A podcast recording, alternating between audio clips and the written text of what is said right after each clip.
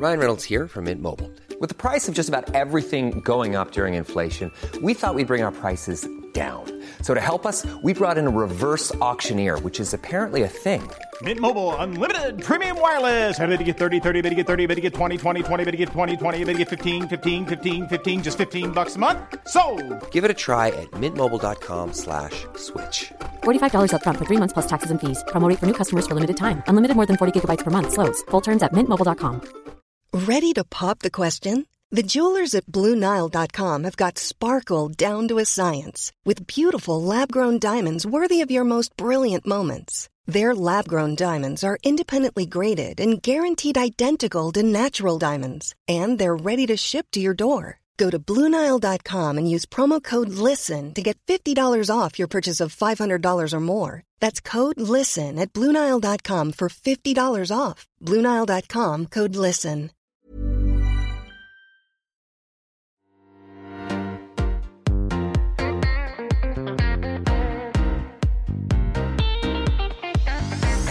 Hi, everyone, and welcome to Confessions of a Debut Novelist with me, your host, Chloe Timms.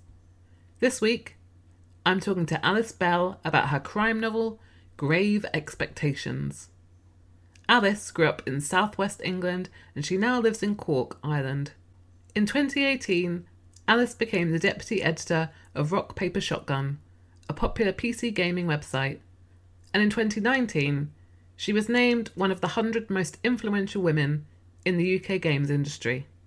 In this episode, we discuss how she created her crime solving duo of a medium and a teenage ghost, how Alice works out who done it and why, then works backwards, and why now that she's published, bookshops have become a place of fear.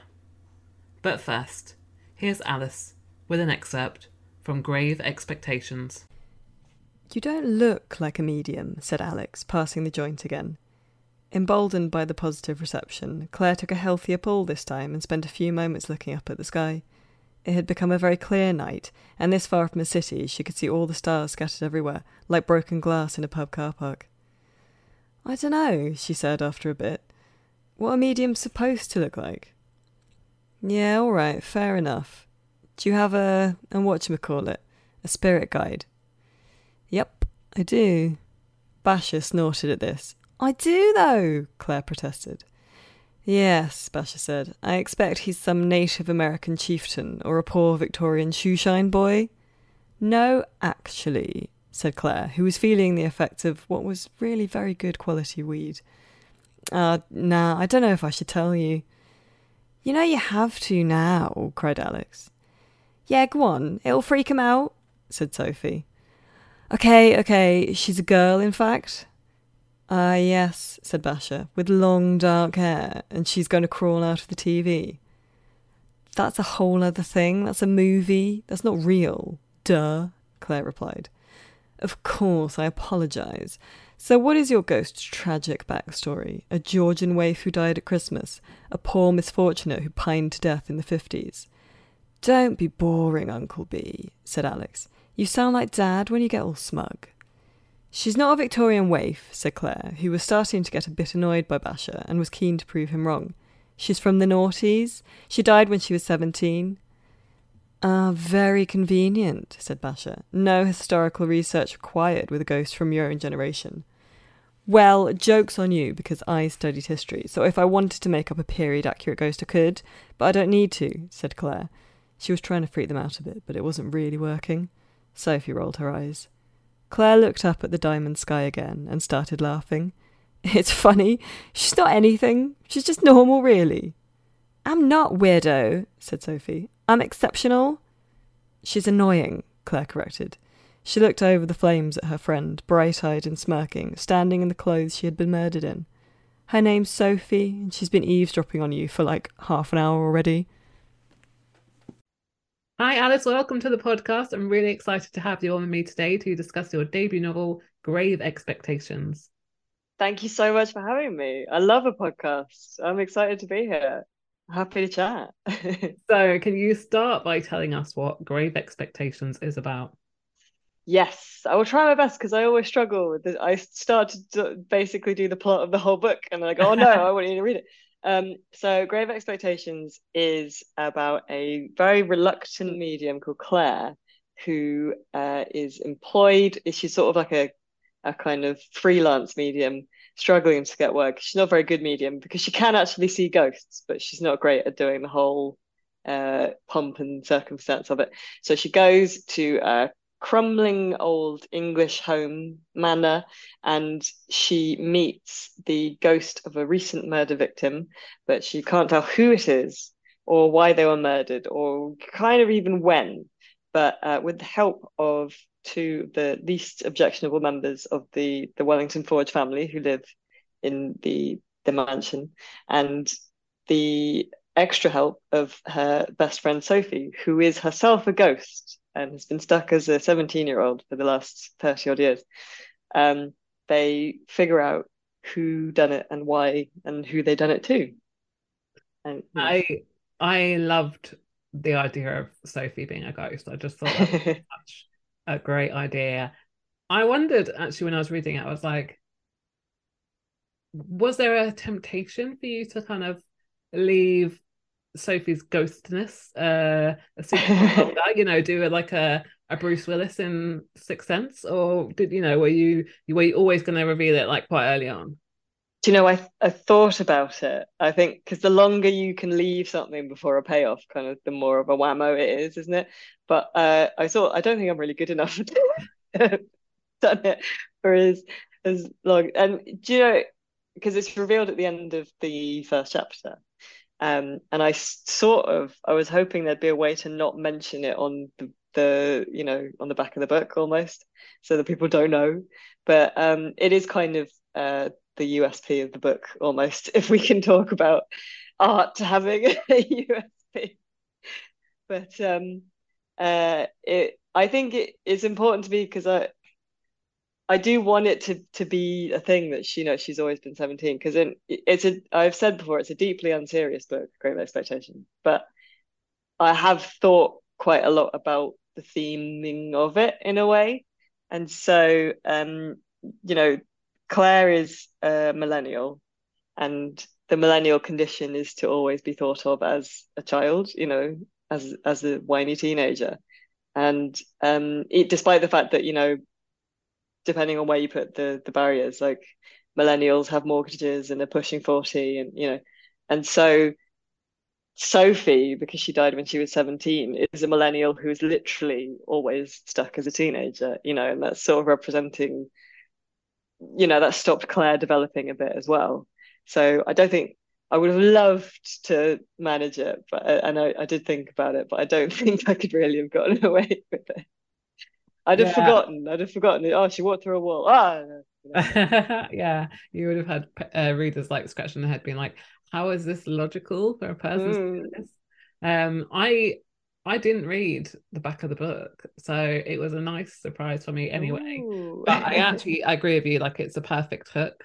I mean, that's like you were saying about you know art having USP, we all unfortunately kind of have to think about mm. that aspect of it because, you know, how is your book going to stand out? You need something that's a bit different. But that aspect in your novel was so much fun. Like I really enjoyed Sophie and, and Sophie and Claire's dynamic. Tell us a little bit more about Claire then. She's described in the book as a but well described uh, in the blurb as a burnt out millennial medium. How did you yeah. kind of like develop her character? Like where did she start? Did the book start with her or did you um did she come from the kind of writing process? So I I yeah, she developed as part of the writing process because I, I sort of thought about when I was coming up with the idea for the book, I wanted to do a sort of detective and sidekick that were, you know, a live person and ghost. Um, like a Randall and Hopkirk deceased sort of a thing.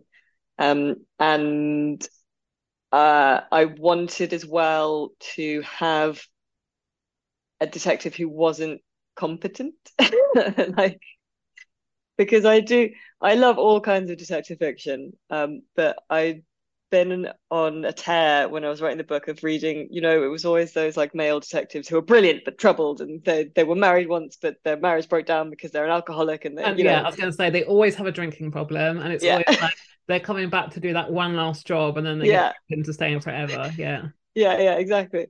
And so I wanted someone who was um who sort of thought like they could solve a murder because they watched a lot of like TV, you know.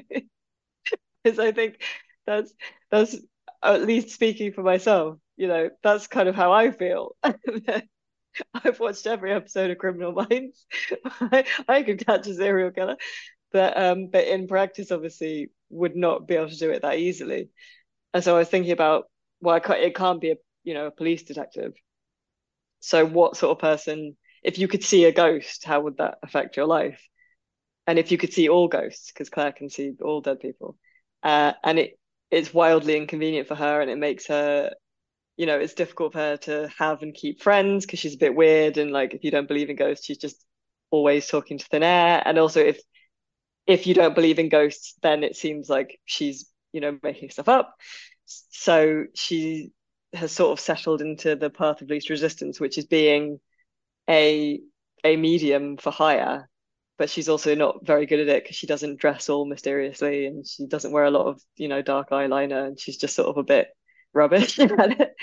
Uh, and so she's not making a lot of money and she's you know struggling to get work and she's just tired all the time and um you know she's tried working with the police before and that's not what turned out very well so it was yeah working backwards from the idea of if you could see ghosts and there was one next to you all the time in what ways would that affect how you had to live your life you know Mm.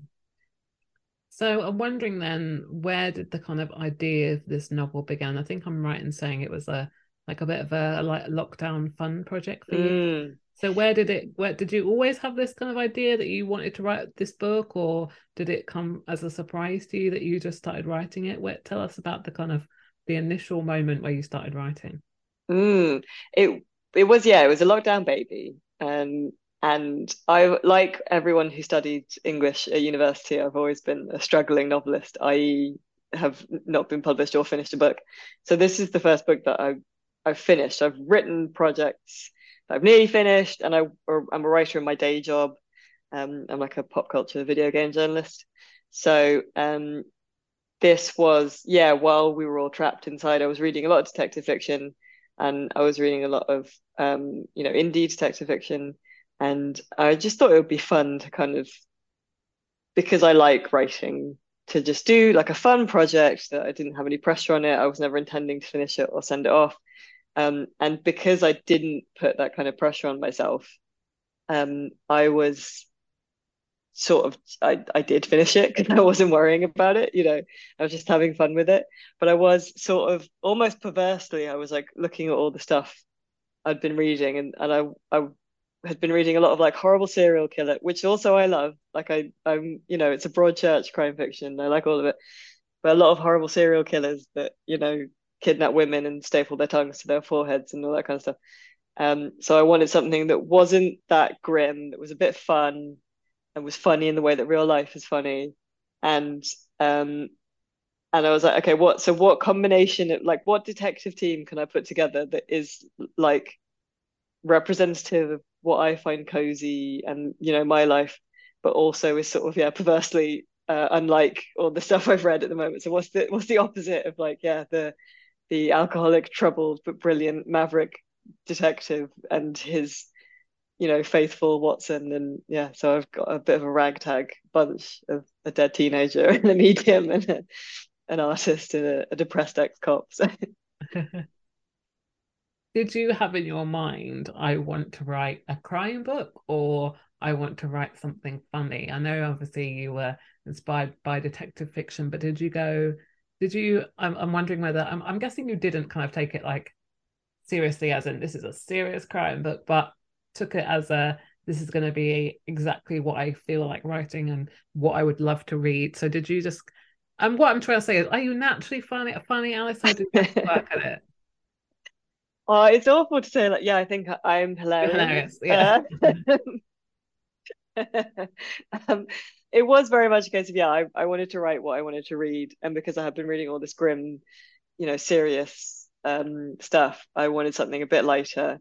But I'd there is a lot of great um cozy crime. I always shout out Mia P. Manansala. She's written some really nice modern cozy crime that isn't sort of twee, but I've been reading a lot of the twee stuff. So I wanted something a bit, let's say, say edgier, but like Grave Expectations is very kind of sweary and there's a lot of like falling over and getting stuff wrong and kicking things. And um uh but I do because I work writing about video games, um, you kind of I kind of have to have fun and make jokes and stuff in my day job anyway. Um, so I think there's I would struggle to write something that was entirely serious, I think, which I would like to try one day. But um yeah, like I said, I think I, I wouldn't I didn't want to write a parody, but real life is funny all the time. You know, stupid stuff happens to everyone, and I just sort of wanted it to be a bit like that. Mm. Particularly your dialogue is great. I mean, that is like where a lot of the humor comes into it. Is that something? I mean, there's such a rhythm to it. Did you do you feel like your dialogue is something that kind of comes quite easy to you, or do you have to kind of work at it? Kind of, I don't know, workshop it, read it aloud. What what do you do to kind of get the dialogue right?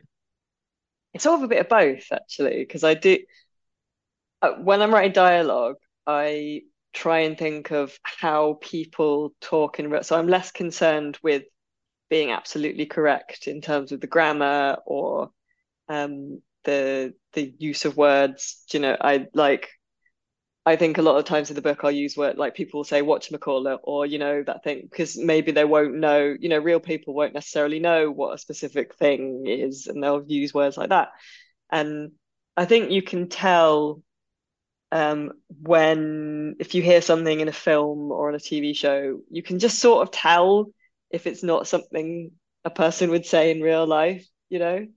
Um, but at the same time, I also like every time I've edited and gone back through, I've tweaked the dialogue a little bit. One thing that I did consciously do was um, someone uh, I will try and find it and send the link to you, but I read a long time ago. I read a blog about Kevin Smith's films and his dialogue. And it's basically demonstrating that every character in the Kevin Smith film talks the same. Like none of them have their own idiosyncrasies. So it, like I this blog post was saying it, it it's good if you can take away the dialogue tags and the markers that say like you know Claire said and Basher said and you can still tell that it's how many people having the conversation um so the characters do all have, if you bother to pay attention and read really closely, they do all have little little things that they all do. So Sophie is the most obvious. She says she says, "Oh my god," and LOL because uh, she's a teenager. Um, Claire says she says she does a lot of put. She says um uh um a lot, except when she's talking to Sophie. Um, I just said um. Bash Basher doesn't use contractions very much at all. Uh, and Alex, who's the other, Alex is uh, their Zoomer. Um, they ask rhetorical questions quite a lot, things like that. So there are little, and that helps me writing it as well because I know, you know, it gets you in the sort of zone of that character a bit. I find mm-hmm. myself. Yeah, that's that's such great advice. I mean, I've heard the thing about taking away the dialogue tags before, and certainly I've read um, books or um, texts before where you you you cannot tell who's talking. Yeah, and, you know, I, I it's a hard thing. Dialogue is difficult, but um, yeah, I think if you in their head your characters start to sound the same, then that's when you know you're in trouble. Yeah, I I don't think you need to do it. I wouldn't suggest going overboard and doing it with like every incident. like if they go and buy an ice cream, the ice cream character doesn't have to have some kind of peculiar verbal, you know, habit or anything. But they, I think it does help if your your main characters have like a some distinction between them. Mm. Especially when, I mean, particularly in your book, you've got a lot of group scenes. So I think you need mm. that distinction as well. Tell us then a little bit more about um, some of your other characters. I mean, um, who was your favourite to write and why? I, I do like writing Sophie because uh, she's quite mean. so it's quite fun to insult people, and nobody can hear her except Claire, so she can be mean with impunity.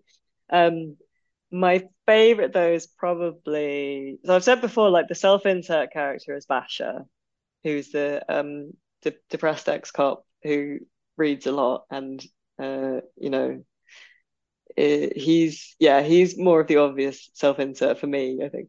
Um but my favorite to write um is probably alex who's the fourth member of the little scooby gang. Um and they are uh, they're 19 and they're very confident and self-assured and they're really fair and they'll attack anything they'll do anything have a go at anything uh, and that's so kind of unlike me it's just really kind of fun and freeing to write that sort of person. Um, I suppose the other one as well that I really liked writing was uh, Hugh, who is the patriarch of the posh family, and he's just a, quite a fun character of a, of a, a big posh weirdo. I always think the characters that are probably most fun to write are the ones that are so far removed from mm. from you. I mean, I know you said you enjoy kind of writing Basher. Uh, Basher's slightly like you, in your mind. Um, but I think you know, I think the characters where you have to you get to play around a bit more and be so yeah. I mean that's that's the joy of writing is just I mean I've always said that my favorite character to write in my book is like the most villainous character because he's so despicable. I I love writing him like because yeah. not me, you know. Yeah, great, and you can really push it. You know, you can push it in the well, like you were saying with with Alex's dialogue, they're kind of sarky and and and a little bit you know spiky and cynical sometimes. Mm. and that's fun to write. Like with sophie the being mean thing is fun because you have that freedom to be like well, well sophie would say this that's fine. Yeah yeah exactly. Yeah. Yeah. And i think you know it's there is sometimes uh you see sometimes that readers sort of think that when you write a bad character, you're endorsing everything they do, or even a good character. Like good characters can do bad things and have flaws and stuff. You know, the quote unquote hero of your book can do bad things, and that I think that's all just, uh, you know, it's the rich tapestry of life, isn't it? And it's fun being able to explore all that as a writer. Yeah. And it's not necessarily like an endorsement that you should die and be a mean teenage ghost. So I always have this image in my mind, and particularly when I'm reading novels that are crime novels that have to have, you know, twists and red herrings and things. I have this image of writers who write crime as being very thorough and having all these amazing plots and charts and you know and then I speak to a lot of crime writers and they're like, nope, that's not me. um, I have no plan. So Alice, are you a, a chart person, a plan person? What's your kind of you know what's your method for plotting or do you not plot? I i plot a bit. So i know who done it and and why and then i sort of work backwards from that and then plat kind of red herrings and and other clues and stuff around that. Um and i have i tend to have key scenes that i then sort of improv my way to like stepping stones you know for finishing the book.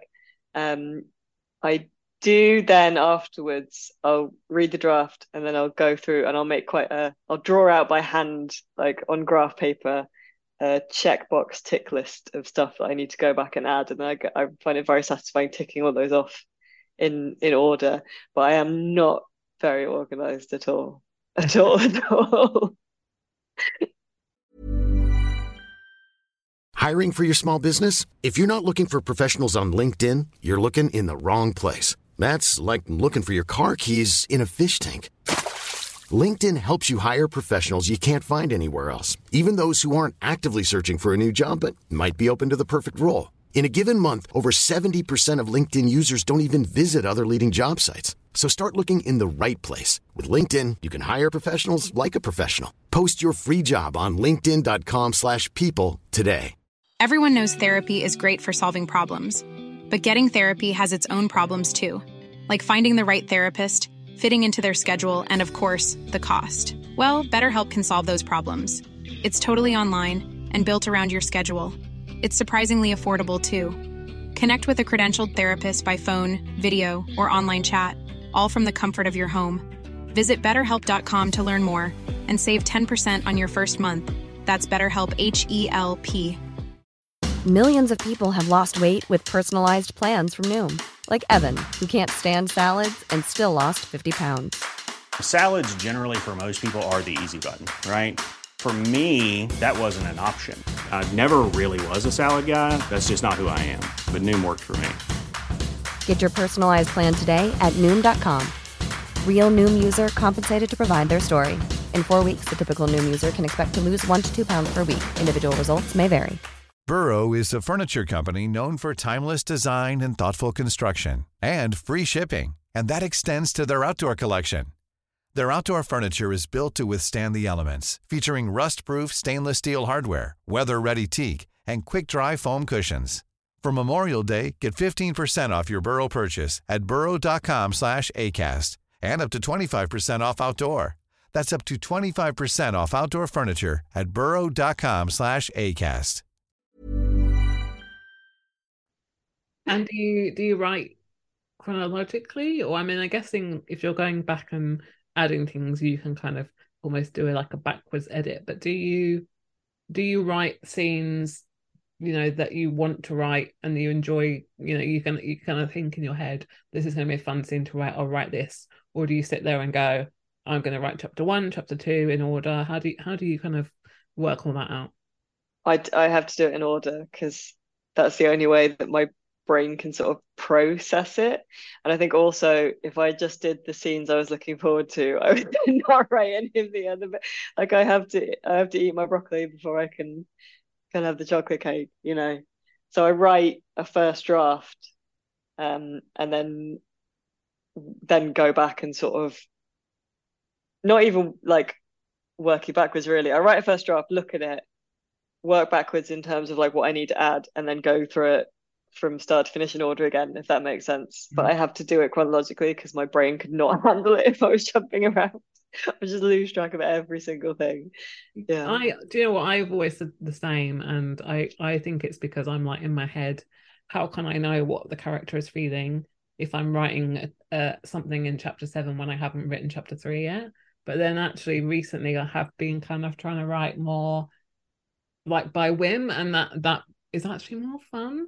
So even though maybe it's not the, I don't know. I think it's sometimes I think you've got to have a go with both sometimes. But I yeah, tell us a little bit more about your kind of general writing routine and what are the things that you really love writing about, or like you know what do you enjoy the kind of idea stage? Do you uh do you hate that stage? Do you hate writing? I don't know descriptive scenes. What are your, what are your kind of loves and hates of of writing? I love the idea stage because everything is perfect at the idea stage. because it's not like the idea stage does not survive contact with air, you know? like, the idea stage is great. Everything is amazing. It's brilliant. You have all these amazing, it's all fizzing. It's going to be perfect. Um, and then we have to pin it down on on paper. Then it sort of dissolves a little bit, and all the kind of practicalities of it come in. So the idea stage is absolutely my favorite stage of writing. Um, the most difficult bit for me is because I have to go in order. If I get stuck on like a, a state, it's usually when I know I okay, so they're in the kitchen now and they're having this conversation about this, and then I need to transition them so that you know she has a reason, Claire has a reason to be upstairs talking to this other person and it's getting from from a to b mm. is hmm. usually that sort of transition where i get stuck and because i have to go in order i can bash be bashing my head against that for a long time and it gets pretty kind of uh disheartening sometimes because i also because i have a job like a nine to five i write in the evenings and some and I forget sometimes that like the first draft doesn't have to be great. You just need to like she can just for this for this first draft you can just write she went upstairs for some reason, you know, and, and then go back and fix it later. But sometimes I really struggle with that. So the yeah, not even writer's block really, just sort of running up against myself. mm-hmm. Really struggle with. The only the only issue you have when you do that is then when you go come back to it, then you go you know you look at the brackets that say put in a reason here for Claire, and then you end up hating your former self for leaving those notes, which are like, I, I, I have no idea. Yeah, yeah. But currently, I am their former self, so anything I don't do is future Alice's problem. Yeah. She's a whole different person. Yeah, you don't care about her. exactly. So tell us how you came to get your agent and book deal then, because obviously you said this was just like a fun project you were doing in your spare time and um you didn't really necessarily have an intention to send it out but then what was the what was the point that you decided yeah this has got potential and how did you go about it I think it was the point when I looked around and I, I was like, oh, I finished it, and it's you know, eighty-five thousand words long. I'd accidentally written the whole book, you know. Um, and then I thought, well, I I didn't intend to finish it or send it out, so in a way, I've lost nothing. Uh, if I send it out and no one cares, you know. Um, and it was, but then of course it was immediately very uh fraught. uh, so I basically had finished it.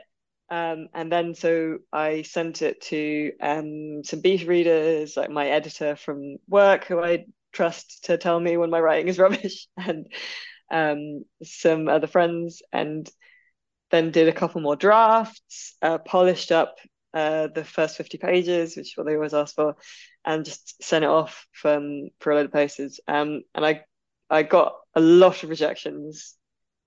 I got a couple of of requests, but mostly rejections, as everyone does. Um, uh, but then uh, got yeah, got a request from um, Stevie Finegan at Zeno Agency, and she was immediately, you know, really got it and was on board, and it was a good fit as an agency because they're a bit, you know, bit genre-y, and mine's a bit genre-y, and you know, it's a tough one to pigeonhole. Um, but it's really it's it's it's really tough. like the worst bit for me, I think, was submission to agents because you can't. You're waiting, you know, and you can't do anything, and you're waiting in a different way to when you're waiting when you're out on sub to publishers. Um, so that was a tough one, but I I I was lucky, I think, in that the rejections I got were sort of encouraging rejections, you know. Um, and I was also very lucky in that I didn't have to redraft it, but it was just a lot of hitting send and hope, you know. Mm. What can you remember the kind of time scale of, you know, the point where you'd said, I'm finished, you sent it to beta readers, when you kind of started sending it out to them when you first, when you signed with your agent, was it quite a big gap? I'm gonna I'm I've written it down in notes on my so I, I was out I was on query at the end of January 2021. Um and I went out on sub at the end of 2021. So I, I haven't written down when I got picked up by my agency and I haven't written down when I finished the book, which is not helpful. Um I think I think it was about um I want to say like eight months or something to mm. to get an agent, um, which again is super lucky. And I think one thing I would say is that again, like my my journey to being a published author has included like a decade of being a writer already, albeit in a different form. And I have so much respect for people who just, you know, they want to write a book and they write a book and they haven't worked writing anywhere else and they haven't been edited before and they just do this whole thing. Um, it's such a difficult process for anyone. Um, uh, and I'm just very lucky to have had a bit of sort of experience kind of adjacently anyway.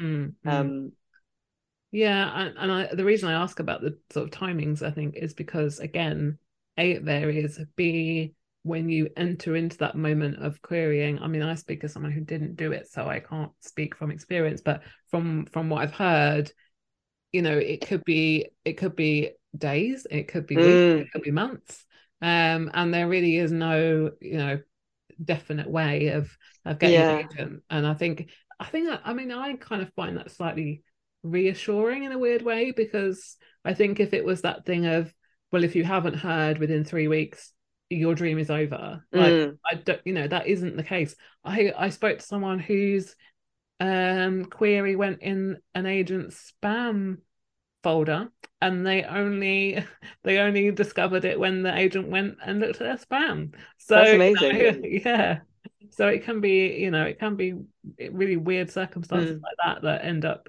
giving you the agent and then of course after you've got the agent you then have to go on sub Yeah. which for me was the worst part um how, how was your kind of what was that like for you because your book sold in the states as well so which Yeah. which deal came first was it the uk one or the states It was actually the audiobook deal that came oh first, wow I think. okay i've yeah. heard that before I think.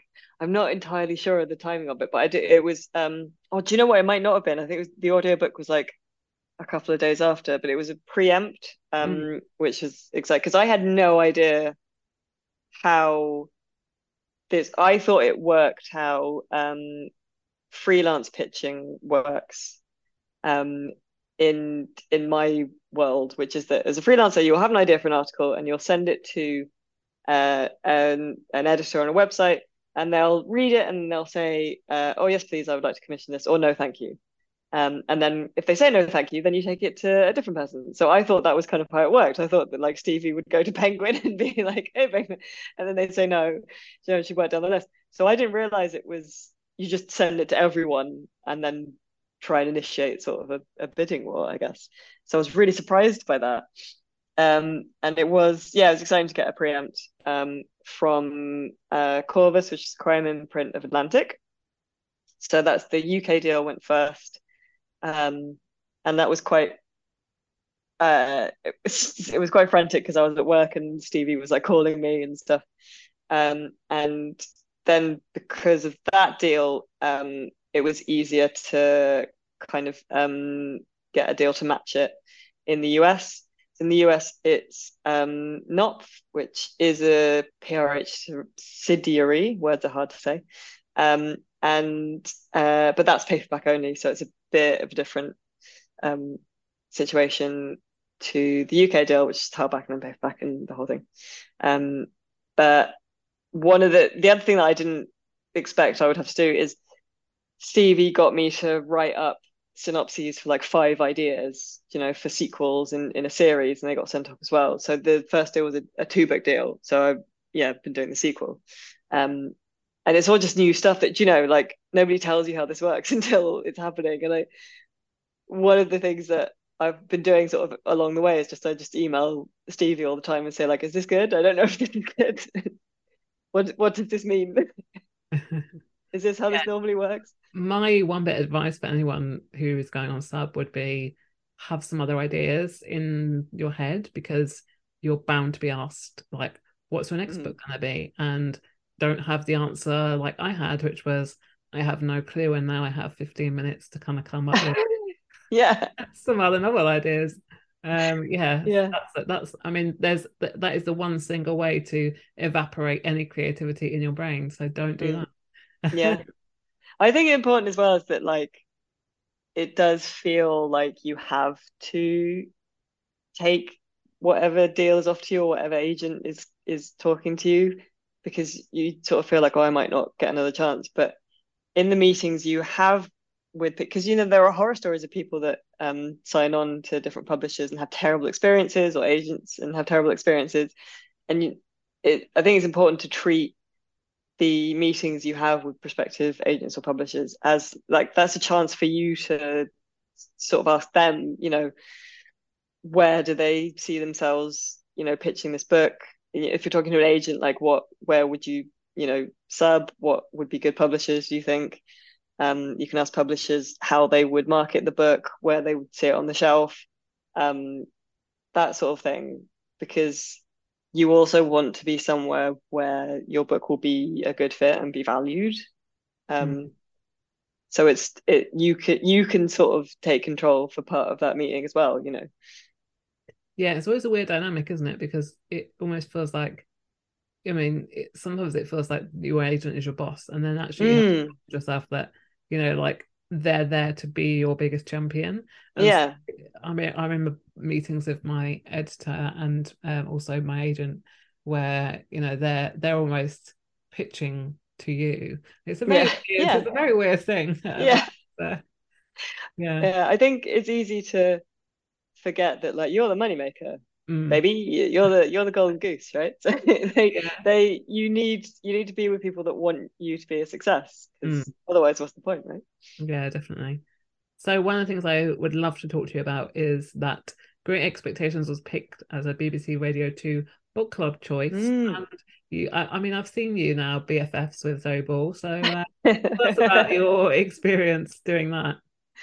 Well, that was I was so blown away to be part of that. It was really amazing, and I was so excited and humbled and flattered. And it's I really love the association that the Radio Two Book Club has with libraries as well. Um, so that was surreal. Um, so I went to Wogan House, um, which is near the Broadcasting House in in London, and uh, recorded, yeah, just a, a 20 minute chat with Zoe Ball, who is the nicest person, by the way, genuinely lovely. Really love like as soon as I came in, she get, gave me a big hug and then started asking me about where I got my tattoos done because she wanted to get tattoos sort of in a similar style and things. She was so lovely. Um, but it's that's been the most surreal thing, I think, is yeah, Zoe Ball asking you to sign a copy of your Zoe Ball asking you to sign something, you know? Um, but that was really good. Oh, and there, there's uh, weirdly there's just like a giant grand piano in the green room at the the broad the Wogan House for the BBC Radio, and I was like, what? Why is there a grand piano? And my publicist had to be like, oh, this is the they call this the piano room. That's Elton John's piano. And sometimes they'll get people to come and play music on the piano. And for that, then they just draw the curtains around so that you can't see there's an espresso machine behind the piano. So the magic was gone at that point. Yeah, exactly. Yeah, yeah. seen behind, literally seen behind the curtain. Yeah, yeah. So obviously that was an incredible experience for you and and probably one of your biggest highlights of, of being Mm. published. But I wondered how the kind of general publishing experience has been for you. Um, we often hear about kind of like ups and downs and, and difficult moments. What do you think has been um, sort of challenging for you or even surprising for you that you weren't expecting to happen kind of in this year that you've had? Mm, I was I really struggled when the book came out, which is uh yeah, ups and downs is right. I think there are times when you're like, this is very exciting, and then times when you feel like you should be more excited and you're not. When the book came out, um, it's it was strange for me because the editing process for the book, and I'd sent it off and been done with it for of the better part of a year, do you know? So I wasn't thinking about that. I was thinking about the deadline for the sequel, which was looming, and I hadn't had a deadline on the first one, so it, that was a bit frightening, and I was very stressed about that. And when the book came out, I felt like I couldn't say every, you know, people were being very nice, and I felt like I couldn't sort of say like, oh, I'm actually a bit stressed, I'm not feeling great right now, because they were all enthusiastic. So then I sort of had to pretend I was enthusiastic, and that was sort of tiring, and I felt guilty that I wasn't more enthusiastic because you know people would really love to be in the position that I'm in. So it all just sort of snowballed and, and got a bit much, and I had a bit of a freak out about it, and I just kind of shut down a bit, and you know I wasn't engaging on stuff on social media. I had to ask my mum to stop sending me messages from the rest of the family, like pictures of them holding the book and stuff, because it just made me super anxious whenever I saw one. Um, so it was like that my brain was sort of miswired, and all this stuff that was supposed to be making me, you know, energized and excited and feel good was making me feel, yeah, anxious and, and worried and stressed. Um, but getting the first draft of the book handed in has really helped with that. So I'm just a little bit more, you know, de-stressed and I've been able to enjoy things a little bit more.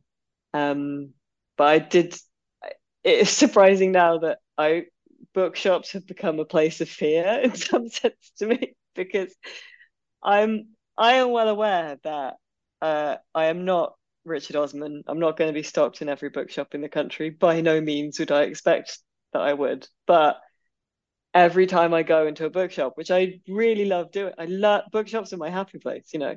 But I I have to check every time now, and then if I'm not, it's just a little bit disappointing if I'm not in there, you know.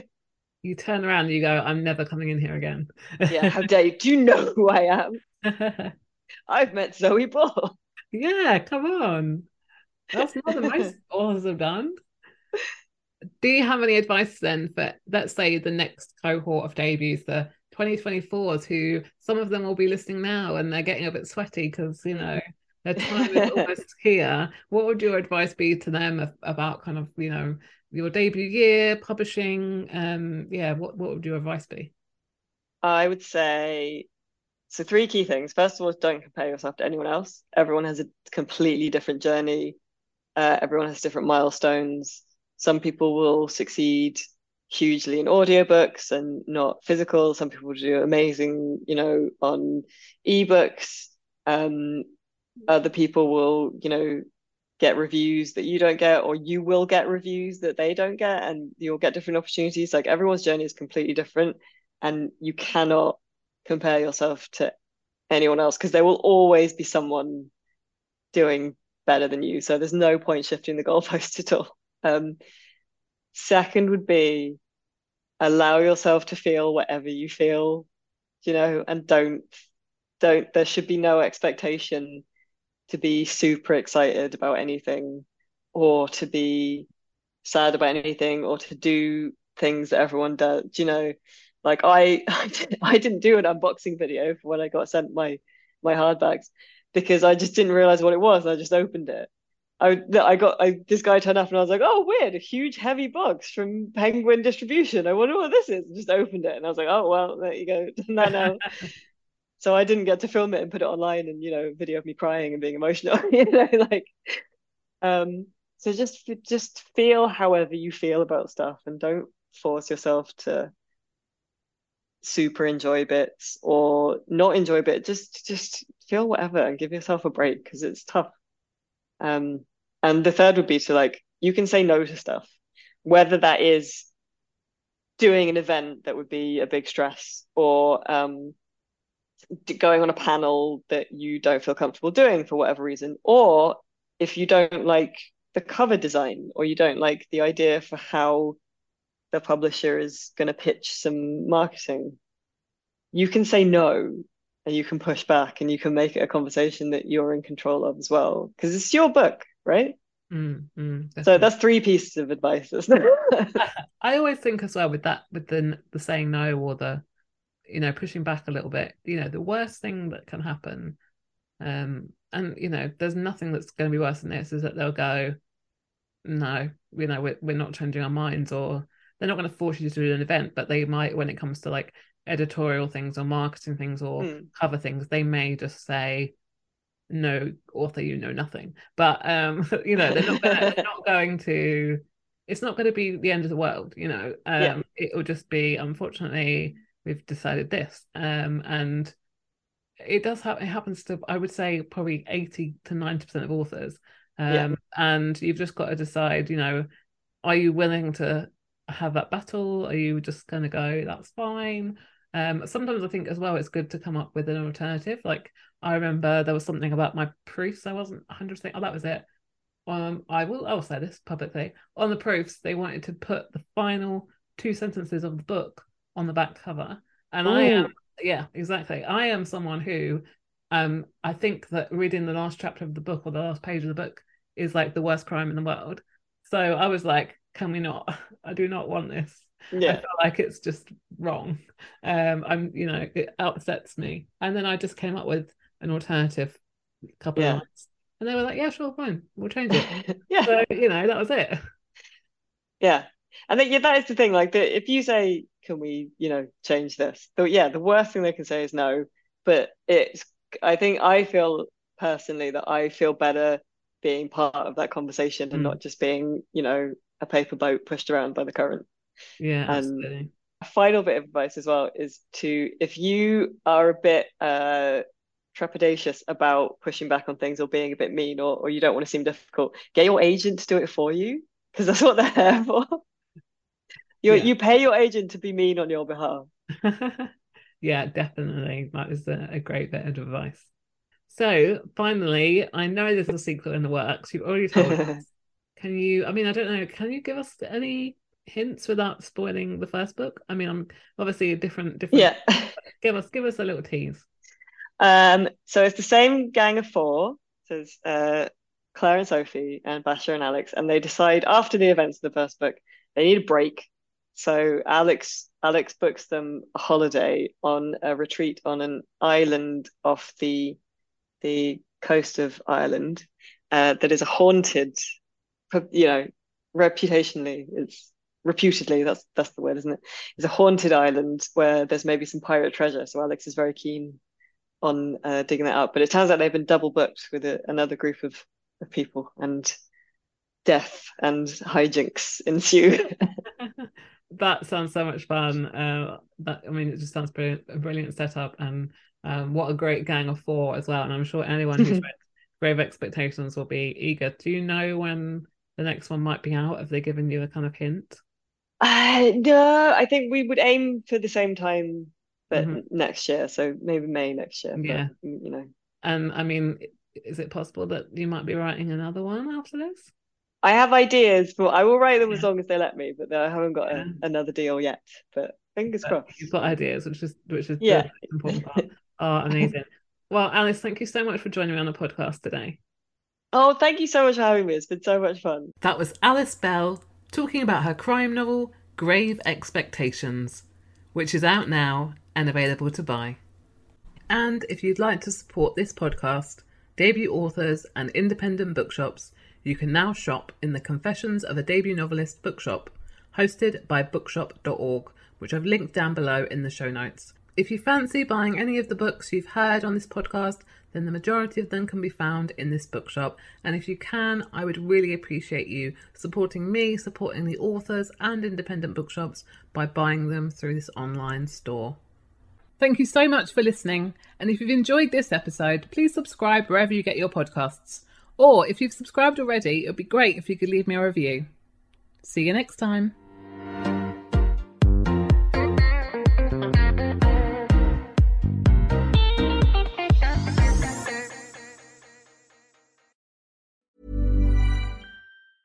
Mom deserves the best, and there's no better place to shop for Mother's Day than Whole Foods Market. They're your destination for unbeatable savings, from premium gifts to show-stopping flowers and irresistible desserts. Start by saving 33% with Prime on all body care and candles. Then get a 15-stem bunch of tulips for just $9.99 each with Prime. Round out Mom's menu with festive rosé, irresistible berry chantilly cake, and more special treats. Come celebrate Mother's Day at Whole Foods Market. Hey, it's Danny Pellegrino from Everything Iconic.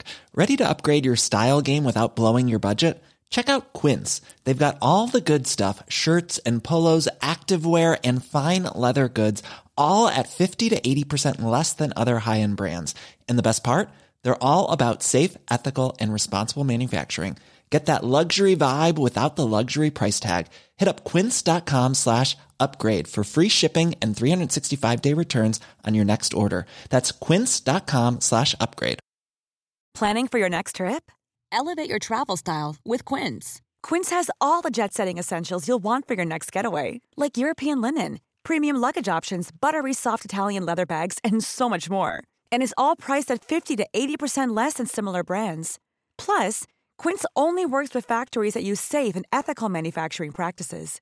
Pack your bags with high-quality essentials you'll be wearing for vacations to come with Quince. Go to quince.com/pack for free shipping and 365-day returns.